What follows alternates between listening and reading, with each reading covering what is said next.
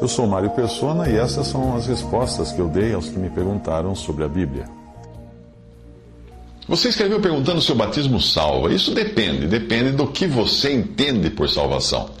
1 Pedro 3,21 diz que o batismo salva. Só que não é a salvação da alma ali.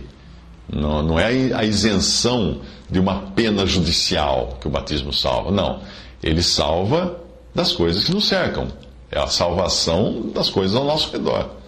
O batismo coloca a pessoa numa nova esfera de responsabilidade e de testemunho. E nós poderíamos dizer que uh, o, o, a pessoa batizada ela fica a salvo de ser uma pagã, mesmo que ela continue incrédula. Ao batizar alguém, você o traz, traz essa pessoa para dentro da grande casa da profissão cristã, mesmo que essa pessoa seja incrédula. Essa pessoa vai receber então sobre si o nome de Cristo e vai passar a ter responsabilidades quanto a esse nome. Num certo sentido, se, ele, se essa pessoa permanecer incrédula, a sua culpa fica ainda maior, porque ela agora leva o nome de Cristo e nega Cristo na, na sua fé. Assim, quando Cristo voltar, os países cristãos, por exemplo, sofrerão maior juízo do que os países pagãos, sabia? China, o bloco árabe, a Índia, etc., terão menos, menos juízo na vinda de Cristo do que toda a Europa e o Ocidente. O Ocidente se tornará habitação de chacais durante o milênio, o reino de mil anos de Cristo, enquanto que o Egito e a, a, a, a Síria, não Síria, a Síria, atual, atual Irã, uh, que hoje são países pagãos, serão abençoados juntamente com Israel e irão a Jerusalém para adorar. Isso está na profecia. Uh, eu fugi um pouquinho do assunto, mas eu espero seja para edificação sua e de outros. A salvação pela fé, essa sim, é a salvação judicial. É Deus não lhe imputando o que você merece, não levando em conta o seu pecado, salvando você. É a fé que, que é, lhe é imputada como justiça. Isso está em Romanos 4. Leia Romanos 4 inteirinho para você entender. Você jamais entenderá o Evangelho da graça de Deus se você não entender a carta aos Romanos. Se você parar na lei do Antigo Testamento, você vai perder todo o resto. Se você parar nos Evangelhos, você recebe um bendito conhecimento da pessoa de Cristo, mas você não vai aprender nada sobre a igreja nos Evangelhos. Ou, se aprender, são dois versículos apenas que mencionam a igreja. Você não vai entender a Bíblia se você não for até as últimas revelações dadas uh, por Deus para Paulo, que são relacionadas à igreja e também dadas a João nas coisas futuras do Apocalipse. Mas vamos direto à sua pergunta. Pela graça sois salvos por meio da fé, não do batismo. Pela graça sois salvos por meio da fé. E isto não vem de vós, é dom de Deus, não vem das obras, para que ninguém se glorie. Efésios 2, de 8 a 9.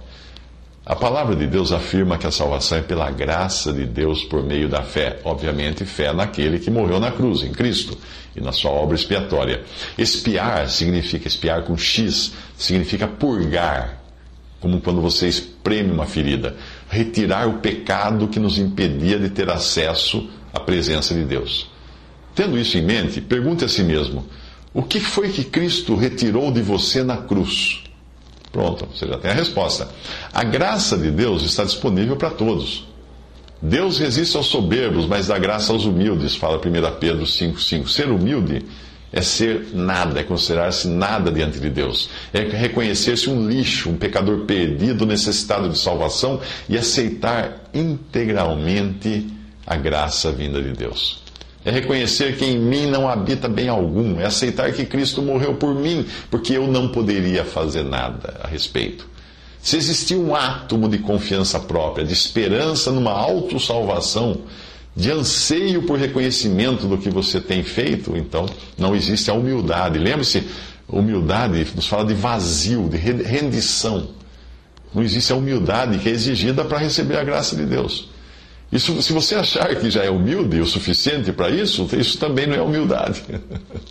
Deus é um Deus que perdoa incondicionalmente por graça. Deus não perdoa por barganha. Do tipo, se você fizer isso, eu te perdoo. Não. Se você reconhecer que Deus é um Deus de graça, você vai aceitar o perdão completo que ele oferece. E para isso que Cristo morreu. Ele não morreu como Tiradentes, um mártir, mas ele morreu como um cordeiro substituto, sacrifício, substituindo o homem no juízo. Ele morreu por você, ele morreu por mim. Todos os sacrifícios do Antigo Testamento apontavam para o cordeiro inocente morto no lugar do pecador. Você aceita que ele morreu no seu lugar? Você aceita que os seus pecados foram colocados todos sobre Cristo na cruz e que aquele corpo santo recebeu o juízo que você deveria receber? Você aceita isso? Você se reconhece incapaz de, de uma autossalvação? Você se rende à infinita graça de Deus e aceita o perdão gratuito que Ele está oferecendo a você nesse exato momento? Ou você acha que tem que fazer alguma coisa, tem que ser batizado, tem que uh, frequentar uma igreja tal, fazer isso, fazer aquilo, fazer aquilo outro.